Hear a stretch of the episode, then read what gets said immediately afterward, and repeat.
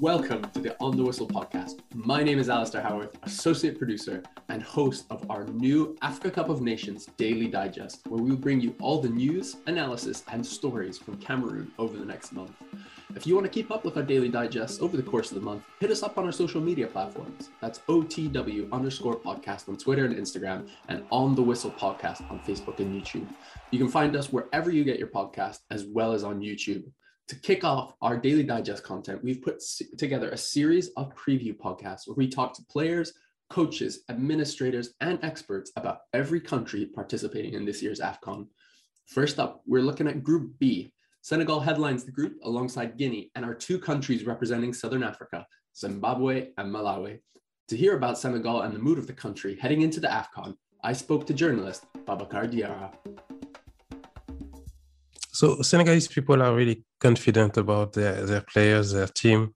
They they think they have, if not the best one, of, of the best uh, squad in the t- tournament. Uh, the only one maybe they are scared of is Algeria, of course, because uh, they didn't um, lose any uh, player. I mean, one of the key players from from the last AFCON, and they have obviously the uh, invincibility uh, since uh, since the AFCON and even before since 2019. So maybe that's the only team that they feel is a bit better than uh, the Lion La Teranga, but um, the expectations are really high in uh, in Senegal. Uh, the pressure will be really high too. Uh, they have to finally they have to finally um, wait before leaving the the country and um, go to to Cameroon, and that means they are really uh, gonna feel that pressure longer than expected. Uh, obviously, the the key players are not back. We can talk about that maybe later because of uh, the statement from from FIFA. So maybe the build up to the competition is a bit different than um, it should be because all the squad is not uh, gathered mm-hmm. at the same time, and that might be a, a problem when it comes to um, the the the first games, the first games actually, because one of the player who should start, Ismaila Sarr, might not start the competition. Kalidou Koulibaly who is the main uh, defender, is the captain actually, might not also start the competition. So that, those issues are maybe the the points that um, could uh, give give um, headaches to the head coach uh, Aliou Cisse. Mm-hmm, absolutely. I, I just wanted to talk about Cisse. You know, he's he's now been in Senegal for you know almost you know se- almost seven years now. Um, you and you know he's had so many near misses you know in 2017 you obviously you lost to, to cameroon on penalties who went on to win the tournament you know 2018 had that you know heartbreaking and ridiculous you know way of being knocked out of the world cup from from the kind of fair play rule um, mm-hmm. and then 2019 you got to the final and you know we're so unbelievably close you know what is what is the feeling in the country around around Aliou Cisse? Is there still a lot of support for him? Um, and do, do does the Senegalese people feel like he's uh, you know still doing a very good job? Uh, actually, they don't think he's doing a, a great job. If you talk in, in general, if, if, you go to a, to a stadium uh, during um, a day, a game day of Senegal, people are talking about the, the quality of play from the team, and they are not satisfied because they don't see an evolution. Mm-hmm. Uh, they feel like uh, the the coach is not taking a lot of risk. He's uh, really careful about the way they, play, and uh, the supporters would like uh, to see more more goals. Um, more, I mean, the quality of play is not the point that they are really uh, satisfied of, but obviously the results are here. The um, the people in charge of the federation are really happy about Cisse. Uh, but the only thing missing for him is um, the, the, the um, cup, and uh, he has to win the, the tournament because after that, if he doesn't, uh, well, people will question his uh, responsibility, and uh, he might not be the head coach for the World Cup. Mm, that's very that's very interesting. I mean, yeah, lo- looking looking back to to the 2019 final, I mean, you said you know the, the threat is Algeria. You know, they're they're still they're the favorites for this one. You know, like you said, they've gone from strength to strength. They've, they've been undefeated for you know 32, 33 matches. You know, looking at the at the Senegalese squad, I think from the final, there's you know only six players who started that match are still a part of the squad for for this. You know, for one reason or another, if you've missed out. Um, do you feel like the team is in a stronger position uh, than in 2019, or has it, you know, perhaps gone back a bit? Uh, well, they found some players that were really needed. I'm talking about the, for example, the left back and uh, right back positions were quite an issue mm-hmm. in Egypt. Um, so they found some players who are, uh, I mean, they are among the, the best teams in Europe when you talk about Bouna Sarr from uh, Bayern Munich in, Germany, when you talk about Fodé Ballo-Touré, who is um, playing with AC Milan, or Abdou Diallo, who is not playing as a as a left back, but he can. He's, he's playing for PSG uh, and uh, in in Senegal at the center back, but uh, his main I mean, his first position uh, would it would be a left back if uh, it wasn't needed uh, with uh, this uh, Lyon La Teranga. So that's uh, a good point. But the issue when I talk about Bouna Sarr and Fodé Ballo-Touré, they are not starters in their in their teams, and Bouna Sarr has not played a lot this season with with Bayern. So people feel like yeah, we we got some players who are kind of big names, but they are not they are not sure people in general that these players will be ready for a huge tournament like AFCON and do they have enough uh, minutes uh, in their legs to play that one? Nobody is sure about that. Mm. Yeah, I mean, what when you look at the, the Senegalese team, like I said earlier, it's unbelievable. You know, you have probably the best, you know, one of the best goalkeepers in the world, and Edouard Mendy, and Alfred Gomis and Seny Dieng are, are, are really impressive themselves. And then, yeah, that incredible defense, you know, a very functional and solid midfield, uh, you know, especially, you know, Idrissa Gana Gueye and, and Palace Mendy, Papa Gueye, you know. Uh, but I think for me, the big question is you've got these incredible talents. And if Sarr, Ismaila Sarr starts alongside Mane and, you know, the likes of Keita Balde, you have some incredible talent there. But for me, the big question is up front. So, you know, last, last AFCON, we had Mbaye Niang, you know, this time, who is the guy who is going to step up and play up front for Senegal? Who's been playing there for the World Cup qualifiers, and who do you think is the best fit? Uh, the guys I um, really uh, stole the show during the last games was Famara Diédhiou, mm-hmm. the former player of uh, Bristol. He, he, he, scored a hat trick recently. He, he's really uh, consistent. He, he has the confidence right now. Then you have the one who didn't uh, take his chance, but he, we, we thought he would be the, the number one uh, up front. It's uh, Boulaye Dia from uh, Villarreal, but uh, I saw a couple of games recently, uh, either with the selection, with the, national team, and with um, with Villarreal, and he doesn't score basically.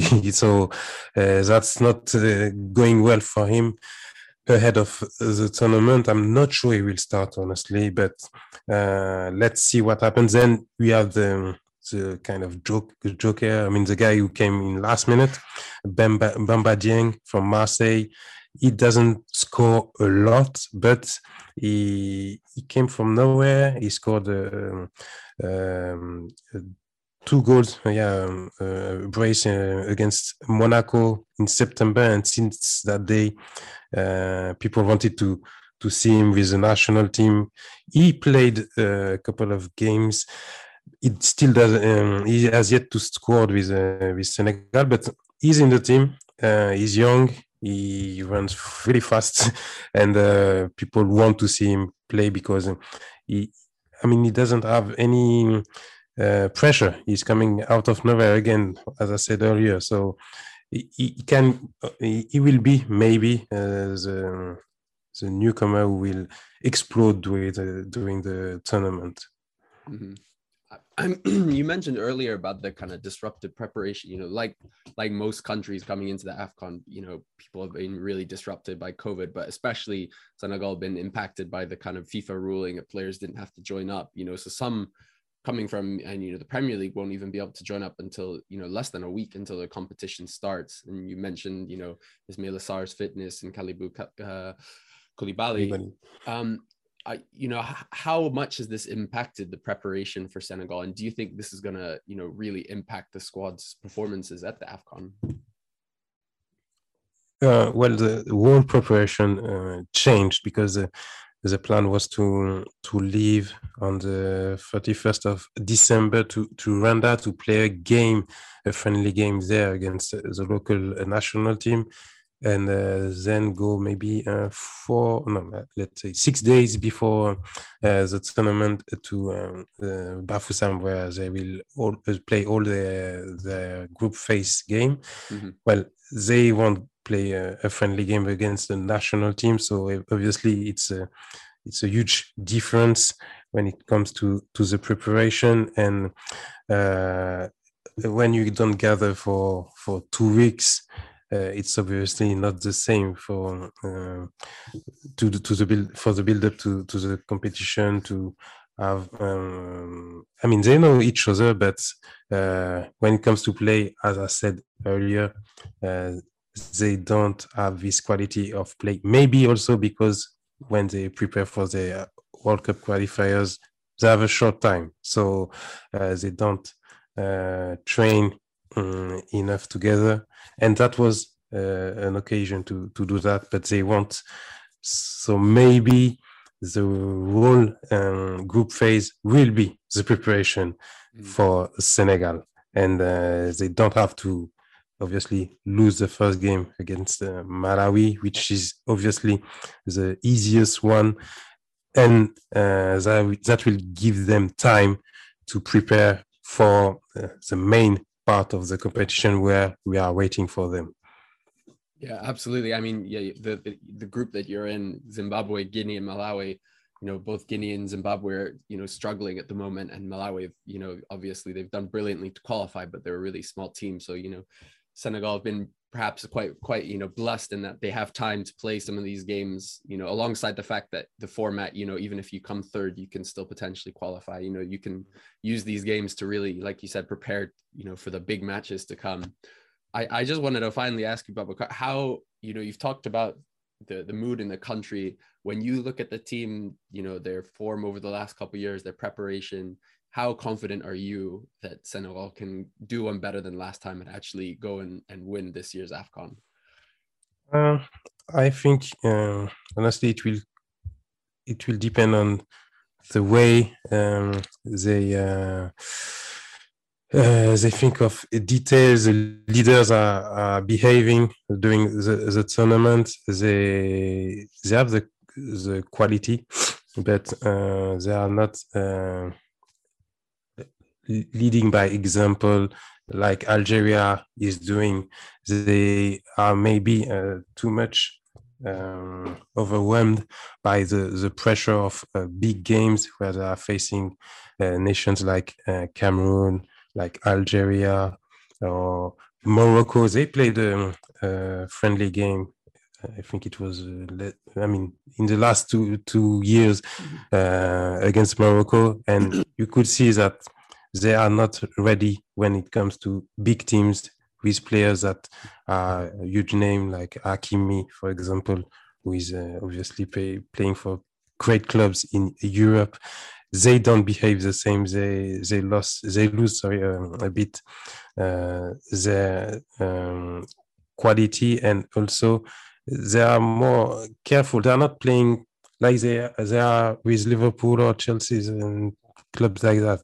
So uh, they will have just to to um, think that they are the best to come with that right mentality mentality, and if they do that, it will change everything.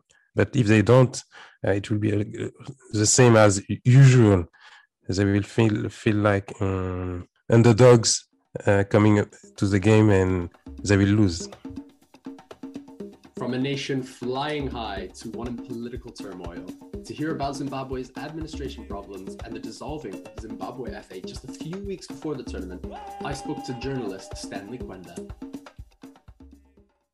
I think it was uh, something that didn't come as a surprise to uh, those of us who have been following the politics of Zimbabwean football. Um, for a long time, there have been accusations uh, directed at the Zimbabwe Football Association, uh, a lot of critics accusing them of mismanaging the game in Zimbabwe. There, has been issues, uh, particularly around the management of uh, the national teams, not just the men's senior national football team, but also the women's team, the junior teams. Uh, in terms of the junior teams, we have missed quite a couple of important international tournaments where we would be expected to be participating in, chiefly because of uh, what ZIFA says, a lack of funds. It has been the same situation with the Zimbabwe women's national team, uh, where sometimes they have had to uh, mount um, uh, campaigns uh, to try and raise money to get the girls to go and play at international tournaments when we have a football association that, that is expected to be doing that particular job. Uh, with respect to the national team, it has been um, the same uh, situation. I'll take you back to the last Africa Cup of Nations in Egypt. Our players spent most of their time in Egypt haggling over uh, the payment of allowances. Uh, at one point, they refused to board a plane to go to uh, the finals in Egypt because they were owed uh, a lot of money from previous games. But out of the sense of national duty, they packed their bags and went to Egypt. But when they got to Egypt, they got there with a promise that some of these issues were going to be uh, addressed during the tournament. Nothing was done at that particular time, and they ended up playing uh, purely out of uh, the patriotic fervor that they have for their country. So it's a culmination of what has been a buildup of issues um, with our national team. But the biggest problem we have there is now an increasing sense that um, the people who are running football in Zimbabwe have no uh, interest in the game itself. Perhaps they do have other interests in in, in football. Um, I, I, I, can only speculate um, uh, what those reasons could be. But for those of us who love the game and follow the game, you could you can tell that uh, the way the game is managed uh, it's something that the government thought perhaps they had to intervene a, at some point. And the intervention was done by the uh, Sports and Recreation Commission, which is a governing body in Zimbabwe whose mandate is to ensure that uh, sport is managed uh, professionally and uh, from an accountability point of view. So it is some of these issues that they have found to be missing uh, that they've decided to uh, suspend the ZIFA board. Chief among them is the um, lack of accountability in how monies are used uh, at ZIFA, because oftentimes when the national team doesn't have, when there is no money for the national team to travel, for example, or to pay uh, the boys uh, their allowances, it is the Sports and Recreation Commission which often find itself having to intervene and uh, also uh, go with the bag, begging bowl to the central government to get the national team the requisite funds for them to uh, fulfill uh, their duties for the nation. So it, it, it, I would want to think it is a combination of all these issues. And I, as I'm speaking to you, that issue has not yet been resolved. Um, the ZIFA board has been threatening to take the government to court. They've also been weighing heavily on uh, the FIFA statutes. Obviously, you know, FIFA is quite averse to government interference, but the decision by the government has been getting a lot of support uh, from the football fraternity in Zimbabwe. They think the government is probably doing the right thing. And when you look at the recent games we played, we do did qualify for the Africa Cup of Nations, but we we did qualify out of sheer luck. If you look at our statistics, mm-hmm. we are, are, I'm pretty sure we won one game and drew uh, a couple and lost I don't have the the correct statistics right now, but mm-hmm. it wasn't a stellar campaign. We were just lucky that the other teams did manage to cross each other out. Mm-hmm. That we managed to make our way to to Cameroon. And if I'm to predict uh, next month, if, at the Africa Cup of Nations, if we do manage to go, funds permitting, we will simply be there to make up the numbers because at the moment there isn't any uh, timetable for when the players are going to be in camp. Uh, there isn't any preparation. What they're talking about now is uh, fundraising mm-hmm. for the national team. And just this morning or yesterday morning, the Sports and Recreation Commission um, took it upon itself to announce uh, an $800,000 budget that is going to look after the Warriors when they go to, to Cameroon for the Africa Cup of Nations. At the same time, ZIFA is also telling people not to listen to the SRC because they are insisting that they, are, they still remain in, in, in charge of the uh, national game. So it's a very confusing situation, and this is happening just a weeks away from the Africa Cup of Nations in Cameroon, which in itself is a recipe for disaster. Absolutely, and and we've seen recently the news as well as certain players have have kind of pulled out of the tournament. We've seen Tendai Darikwa pull out, and we've also seen Kama Billiat, who's obviously been you know a superstar for Zimbabwe over the course of his career. Um, he's now announced his retirement uh, uh, kind of in, after the last game um, of the World Cup qualifiers in November. Do you think that this kind of chaos that's happening behind the scenes has impacted these kind of decisions of, of these players to actually not participate in the tournament? Most definitely, it is um, a big part of why.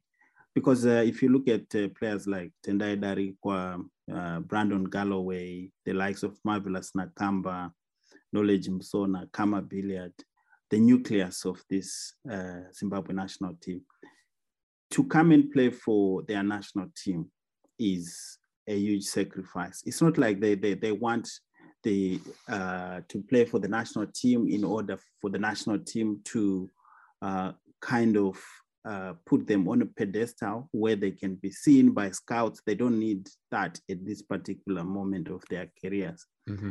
Uh, so it's sheer uh, sacrifice uh, that they have to come and play for their national team. Previously, they would come to play for the national team and there's no accommodation. They will have to rely on the benevolence of a church pastor to accommodate them at his own church lodgings. Mm-hmm. This is what has been happening with the Zimbabwe national team in the past. Of course, uh, to be fair to Zifa, things have uh, somewhat improved in recent uh, months. They, they, have had decent lodgings in Harare.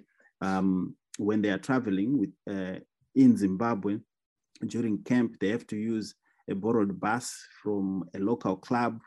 Um, it, it, it's just a mess. And when they are going for training, they're su su su susceptible to uh, getting injuries because they have to play in kind of potato fields. Uh, grounds that are not tendered properly for you know professional players of their stature. People like Marvelous Nakamba, who plays in the Premier League, uh, the likes of Knowledge Musona, even Kama Billiat, they are used to a certain level of professionalism. But when they go back home, uh, they don't get this sort of professionalism uh, that they do get at their clubs. And it's something that I think most of them were worrying because if you go and play on a potato pitch, it's very easy to, to get an injury.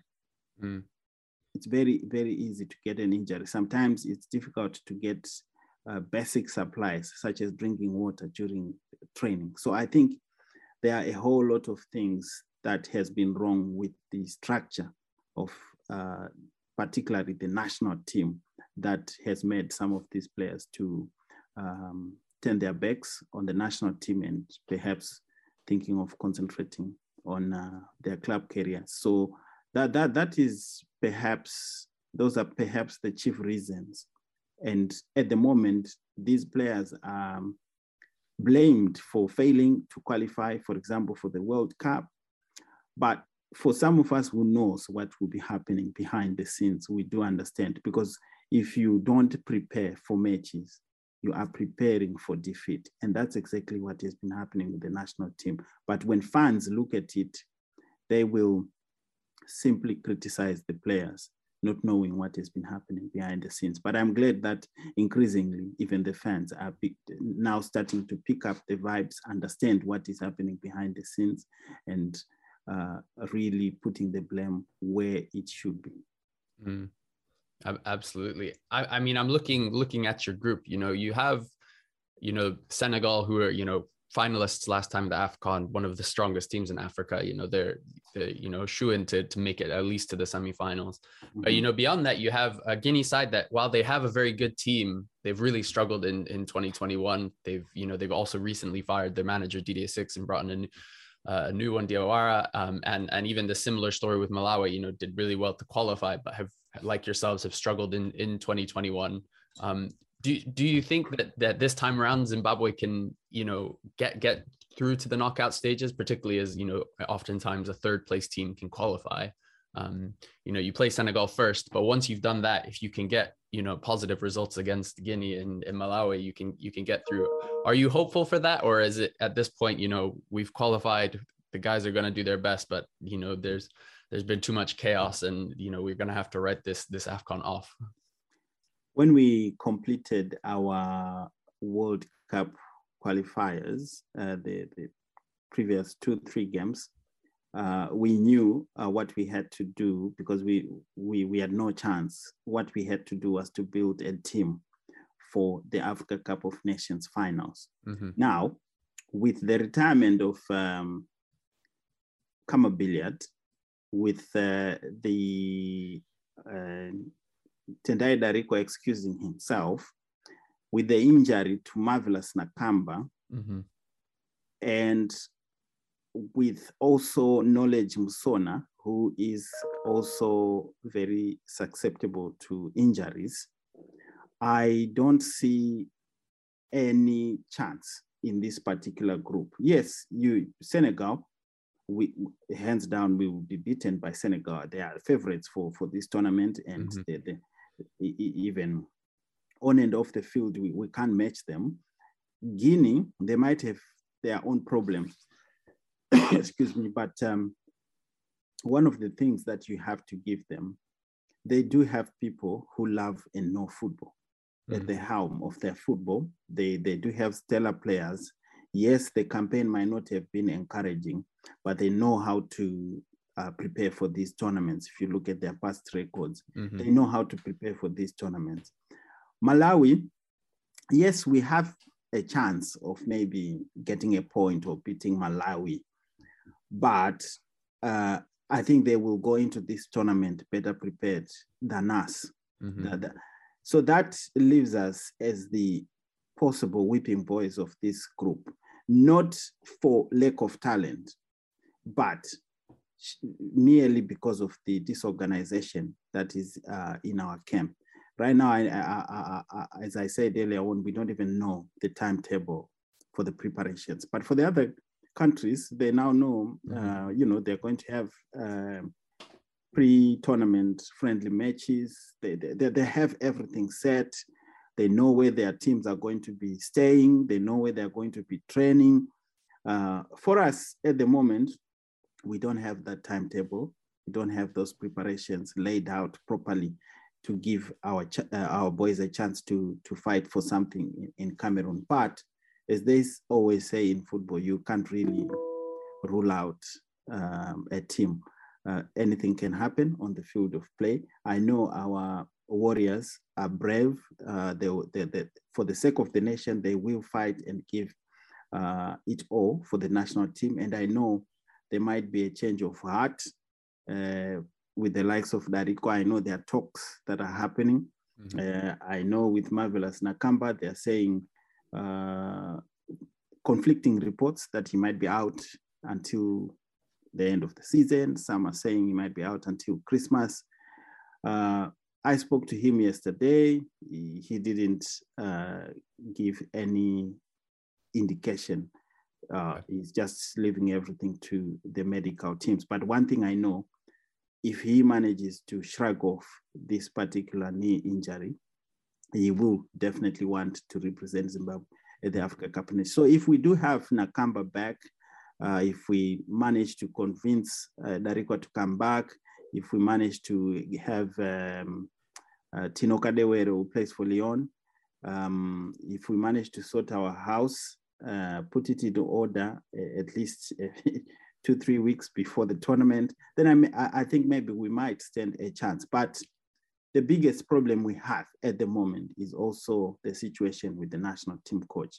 We have a coach who is working uh, part-time, basically because he is contracted, still contracted to his club, FC Platinum. Norman is our former national team player, mm-hmm. who once played his trade in, at Galatasaray in Turkey. A very shrewd uh, coach, uh, still coming up, still learning, but uh, he he has the tools to be able to motivate the boys to perhaps try and get something out of this tournament. But that coaching situation uh, is definitely a headache for the national team. We don't know if he is the one who is going to take the national team to the Africa Cup of Nations. I, for one, would recommend that he complete the assignment by taking the team to the national uh, to the Africa Cup of Nations, maybe after the tournament where Zifa can then decide what they want to do for the future. But for now, at least because he knows the players, he knows the, the Zimbabwean football terrain. Mm-hmm. He, he has been to the Africa Cup of Nations. He has been to, you know, Af- managed FC Platinum in the African Champions League. So he understands the African game very well. So yeah, that, that, that, those are some of the things that are going to perhaps work against us a talented group of players for sure, but can the Warriors do it in Cameroon?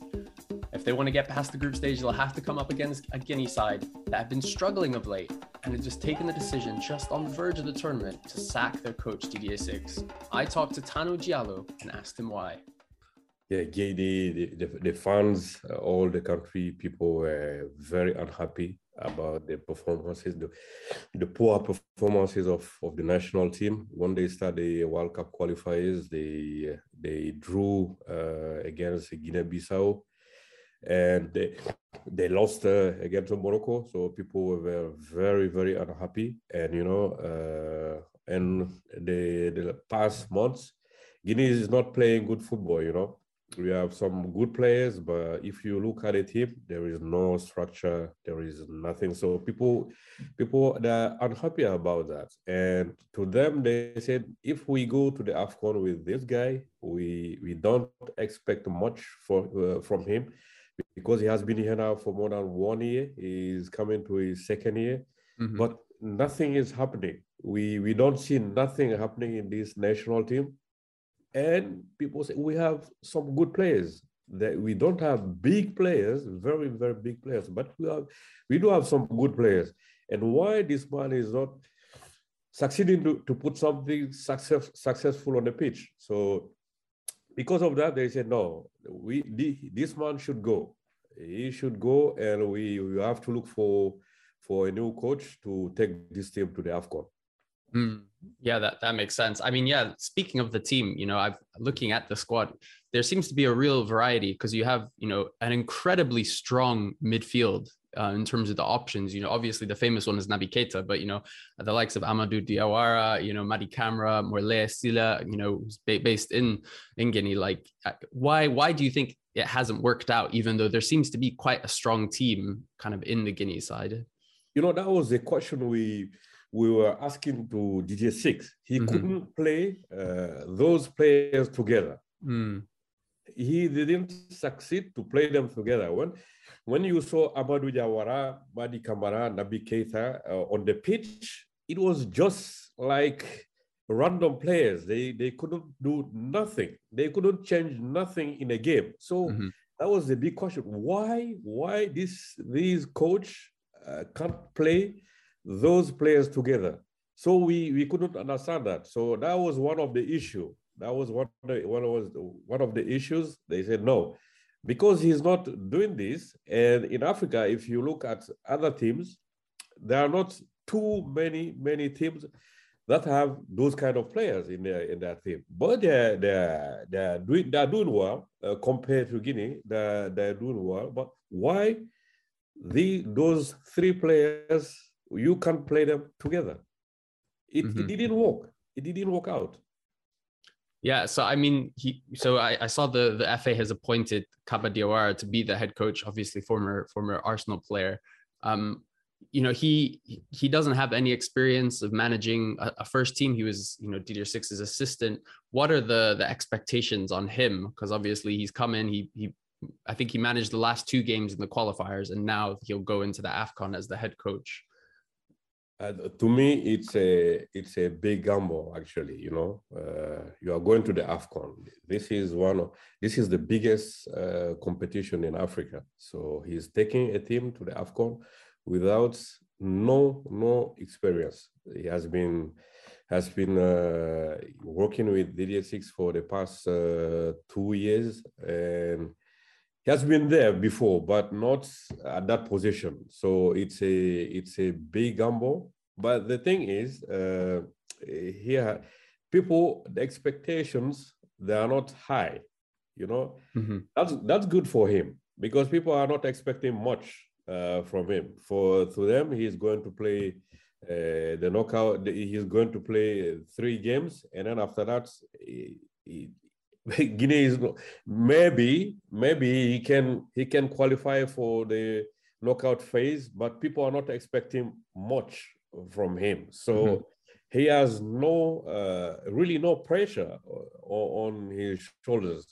But for him, uh, for him, it's a huge opportunity because if he goes there and he does well, then maybe they because now uh, uh, for now he just signed for three months. So mm-hmm. just after the afcon uh, they will they will they will uh, sit with him and see whether they can give him the job or not.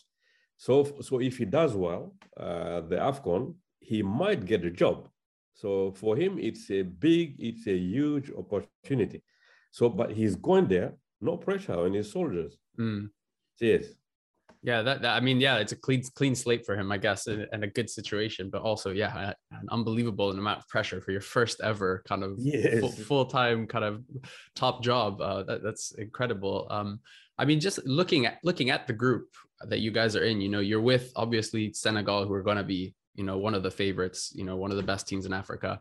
But then you have also Zimbabwe and Malawi, who are you know lower down teams, perhaps not as you know as strong as some of these other ones. How how confident are you of maybe qualify qualifying the group or or even challenging Senegal to top the group? Well, it's it won't be you know it won't be easy when when they when they did the draw for the World Cup qualifiers. We were in the same group as Guinea-Bissau, Sudan, and uh, Morocco. Mm-hmm. So people say maybe we we can we can qualify there because we have two weak teams. Mm. You know, uh, talking to about Sudan and Guinea-Bissau, but we we saw how it went. You know, so now you are going to the Afcon. Don't underestimate uh, Malawi. Don't underestimate uh, Zimbabwe because Zimbabwe is not a weak team. Mm-hmm. So they can surprise you. And we all know uh, Senegal is the strongest team. They have the best players. So it won't be easy, you know. But if you win your your your, your first game, it can give you confidence. So mm. that game you must win it, because if you draw or you lose, then it's gone. Uh, in a in a big big competition like Afcon, you must you must win your first game. That's very, very important. So we will see how it will, uh, how they will, how they will manage that game because they must win it. If they don't win it, then it's going to be very, very difficult to qualify. Yeah, absolutely. And and you know, the AFCON is famous as a tournament for having the the smaller teams create the upsets and things. Yeah. Even even last, I think last AFCON you were you were in a group with Nigeria, Burundi, yeah. and Madagascar. Madagascar, and, yeah. And Madagascar, Madagascar won the group. Um, you, you, see, know. we just draw against Madagascar. Mm-hmm. So and, from there, so from there we we lose confidence, and the team the, the team didn't didn't do well. Yeah, absolutely, and uh, yeah, it's that that game against Malawi. That first one would be would be so so important for you guys to to get a strong strong result and and get going. I, I'm just in terms of the the players on the squad. You know, like like you said at the beginning, um, Guinea will be one of the teams that you know don't necessarily have many stars. Obviously, uh, not not notwithstanding Naby Keita. Um, could you just tell us, you know, who are, who are some of the players that we, you know, fans of of the Afcon who are going to be watching? Who should they be keeping an eye out for uh, when the tournament comes? We, we know already about uh, Naby Keita. Uh, he's the he's actually the, the star of uh, of the team, uh, playing for Liverpool. And then uh, you have we talked about about Diawara uh, playing for AS Roma and Mady Camara playing for Olympiacos. And then behind those three players, uh, you have one one boy playing for Olympiacos. He's doing well this year, Agibou Camara, very good player. And then behind there is uh, that defender, that boy, uh, that young young man playing for Saint Etienne, uh, Sow, uh, doing very well with uh, Saint Etienne, and and then you have the the striker uh, Bayo, Bayo, Bayo playing for Clermont Foot in the French League League 1. He's one of the best uh, top scorers of, of the league right now. He has already nine goals so he's go- it's going to be very interesting to see how he he will will do in uh, in January in, in the AFCON because he's a good player, he's a good striker. Uh, I'm hearing stories uh, that uh, some English clubs uh, uh, are behind him. Every game they are they are there. They they, are scouting him. Mm-hmm and he's a good player. So, and don't forget uh, the new player coming in the team, the boy of the former player of Barcelona. Yeah, Kourouma, now playing in Germany for Leipzig. So it's going to be interesting. You see, you have some good young players, and and still Kaba Diawara is scouting some some other players. Mm-hmm. Uh, last week, I think uh, we yes, last week he met with uh, that, that striker of uh, of Rennes. Uh, what is his name again? Uh, uh, Rennes uh, Guirassy. Oh yeah, okay. Serhou Guirassy. Uh-huh. So he's still scouting. He's still looking for uh, for for players. So it's going to be an interesting team. And then and then the question is, does he have the time to to get a team? Mm-hmm. You, can, you, can, have the players, but it's not easy to get a team. So we'll see. They are good players, but then we'll see how we'll how if he succeed to find a team, it's going to be very interesting. Yeah, for sure. And I think from from kind of a European audience's perspective, there's been a, a lot of interesting narrative of, you know, African players deciding to play for their, you know, the countries of their their parents and representing African countries. And probably one of the most, you know, biggest ones recently was Ilaix Moriba uh, Kourouma. Um, so is he uh, you know official he is now he'll be is he going to the afcon because he hasn't featured yet right he has has he hasn't played for the national no, he team he hasn't featured mm-hmm. no no no no but but he's now qualified. I, mm. I saw the uh, the the qualify the qualification letter from from FIFA recently. Mm-hmm. So now uh, from now he can play for for Guinea. Whether or not he makes his debut at this tournament, Moriba Kourouma is for sure to be an excellent addition to the Ghanaian midfield, and we can't wait to see him in action. Turning to our last team in the group, but certainly not least, the Malawi Flames are back at the AFCON, and to talk to us about the team, is our good friend Gom Zakazaka, who's already appeared on this podcast once before to talk to us about the Flames. I would say we are excited uh, uh that uh, uh, the days that we have been waiting, looking for this match, uh, the, rather to the participation at uh, at at, at the at the Afcon, and now that we are going there, the hype is high, and now the team has started camping.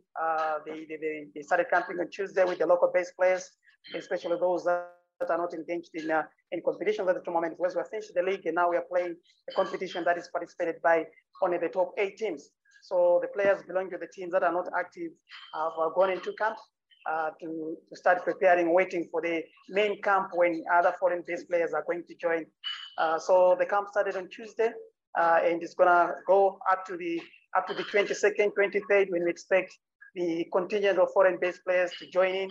And uh, we have got a scheduled training camp in Saudi Arabia, where we're going to spend about three uh, weeks, and we're going to fly from Saudi Arabia uh, into, into, into Cameroon for, for, for our matches. So I would say, yes, we are excited. The preparations have started, and we're just looking forward to Cameroon.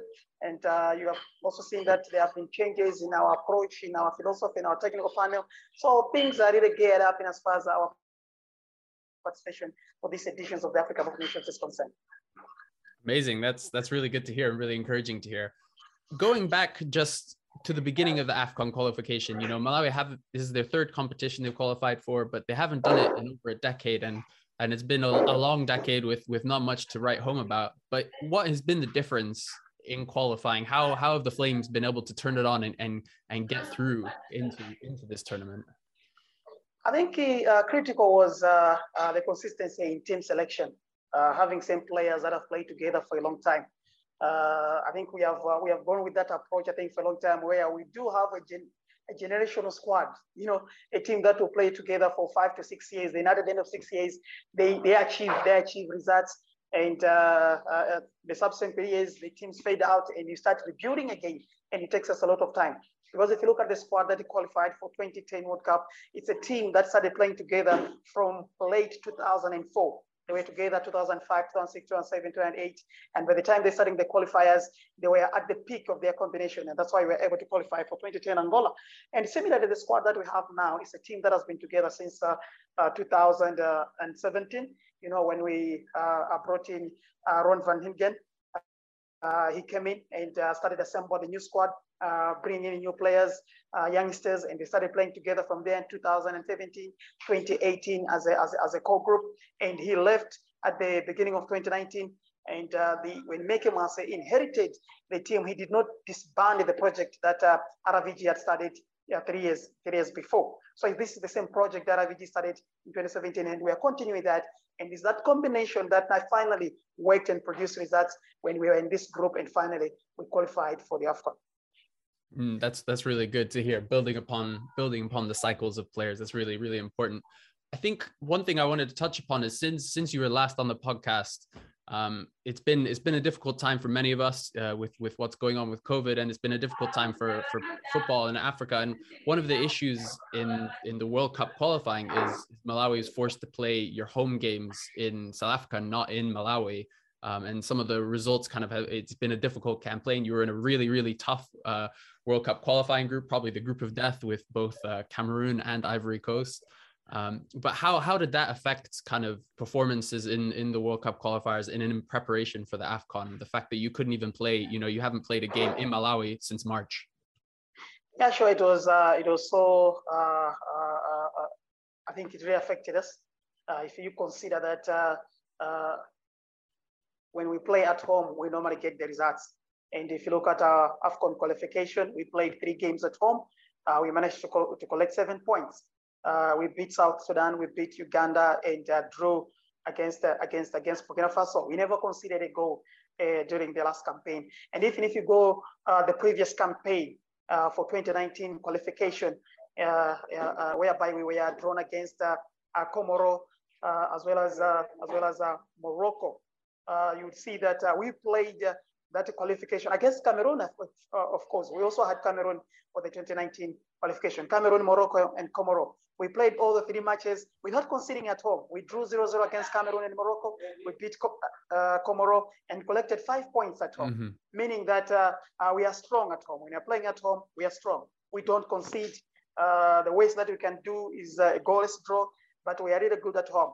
And it was unfortunate that for the World Cup qualifiers, we are not unable to play at home due to the quality, rather to the, to the condition of our, of our national stadiums, which were deemed unfit uh, by, by FIFA as per their new guidelines on, um, on, on, facilities. So we had to opt for uh, Orlando Stadium in Johannesburg because it was convenient for us to easily assemble our squad, considering that uh, uh, the biggest contingent of our foreign-based players is based in South Africa. But again, in terms of travel arrangements and uh, in terms of uh, even the cost itself of the organization aspect of a match, uh, it was easier. we collaborated well with South Africa Football Association as well as COSAFA, which helped us to organize a match. So it was very easy to organize a match in, South Africa than anywhere else.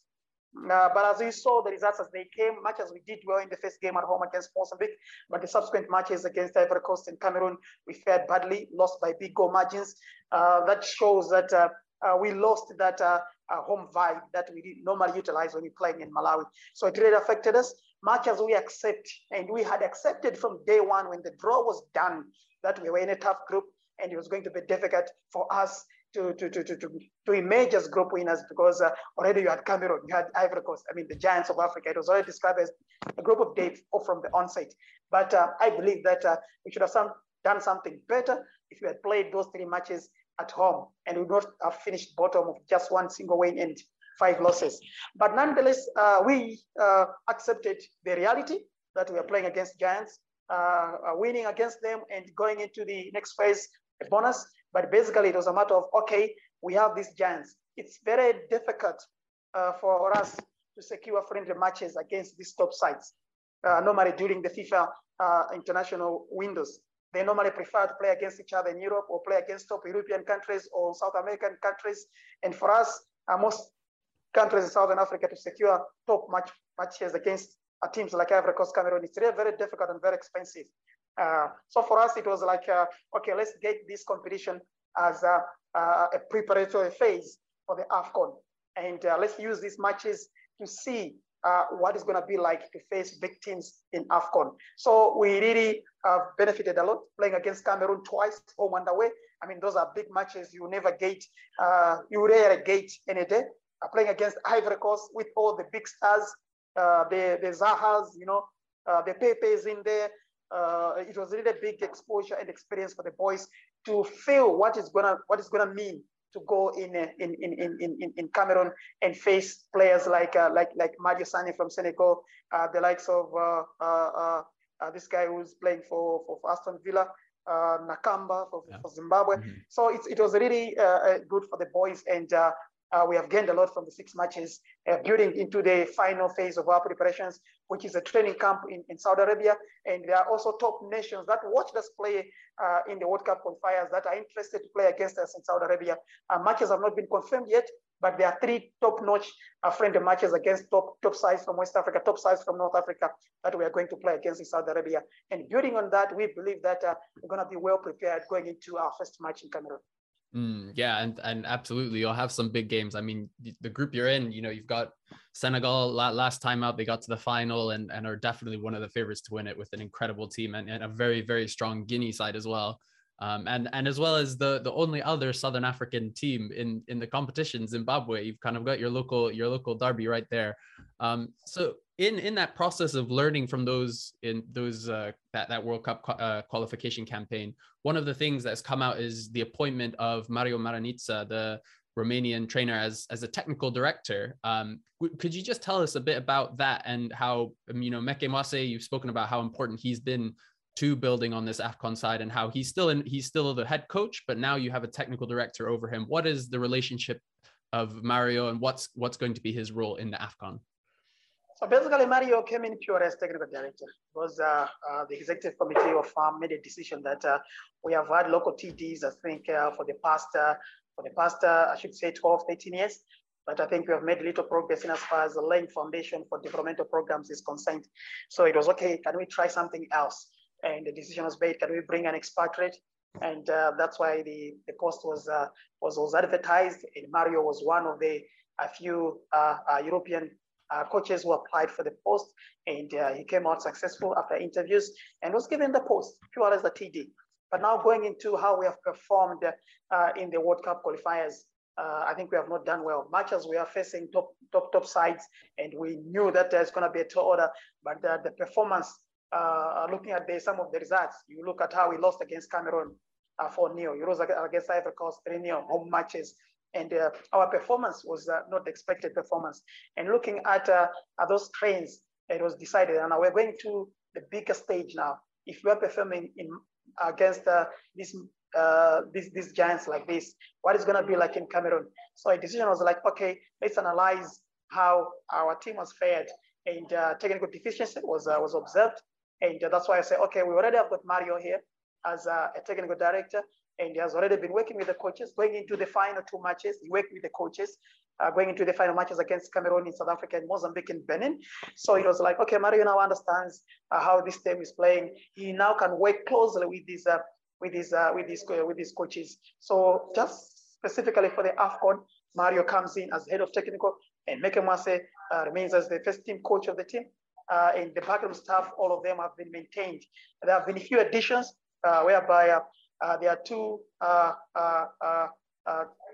guys coming from Europe to beef up the, the technical panel. One as a, a data analyst and another one um, as a uh, as a, uh, a physiotherapist. So that, that was the approach now that okay, let's we are going at a bigger stage and we need to adapt how things are being done internationally. Football has evolved. It's now about analyzing data. It's now scientific.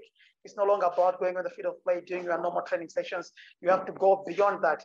And uh, uh, looking at uh, the kind of people we have in Malawi at the moment. We don't have qualified people to look at football from the data and scientific point of view. So this is why this decision was made, and uh, that's how we are going into AFCON with Mario as the head of technical.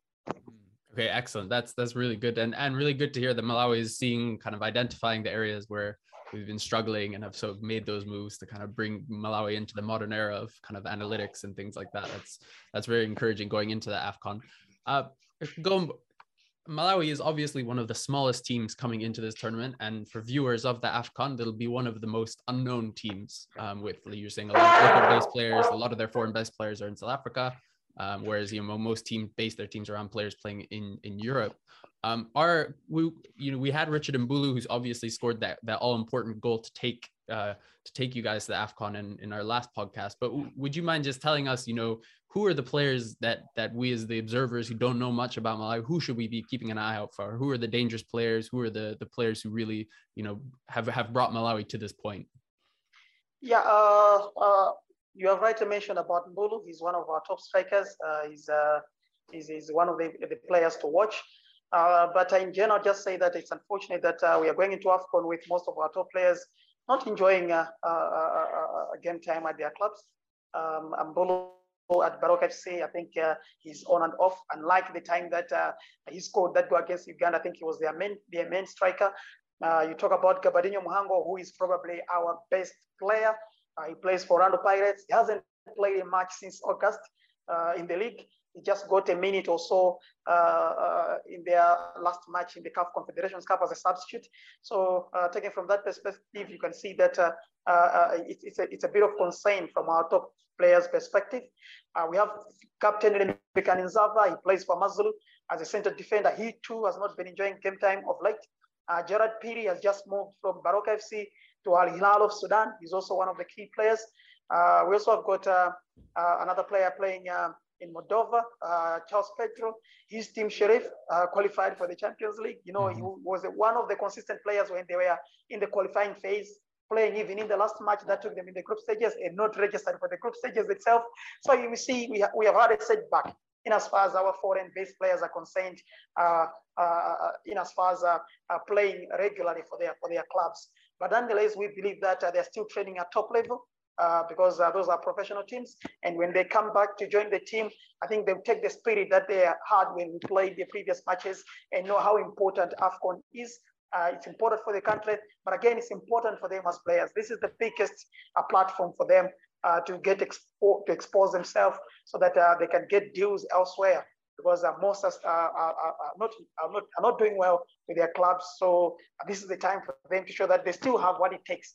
So from uh, to, to, to, to, summarize it, I would say Gabadinho Mhango remains our, our, our trump card. Uh, Richard Mbulu uh, on the sidelines. But again, we have got somebody who is emerging, uh, and this is Khuda Muyaba. Khuda Muyaba, so far, he's doing well for his club. he plays for Polokwane FC, the first division of, of South African uh, football hierarchy.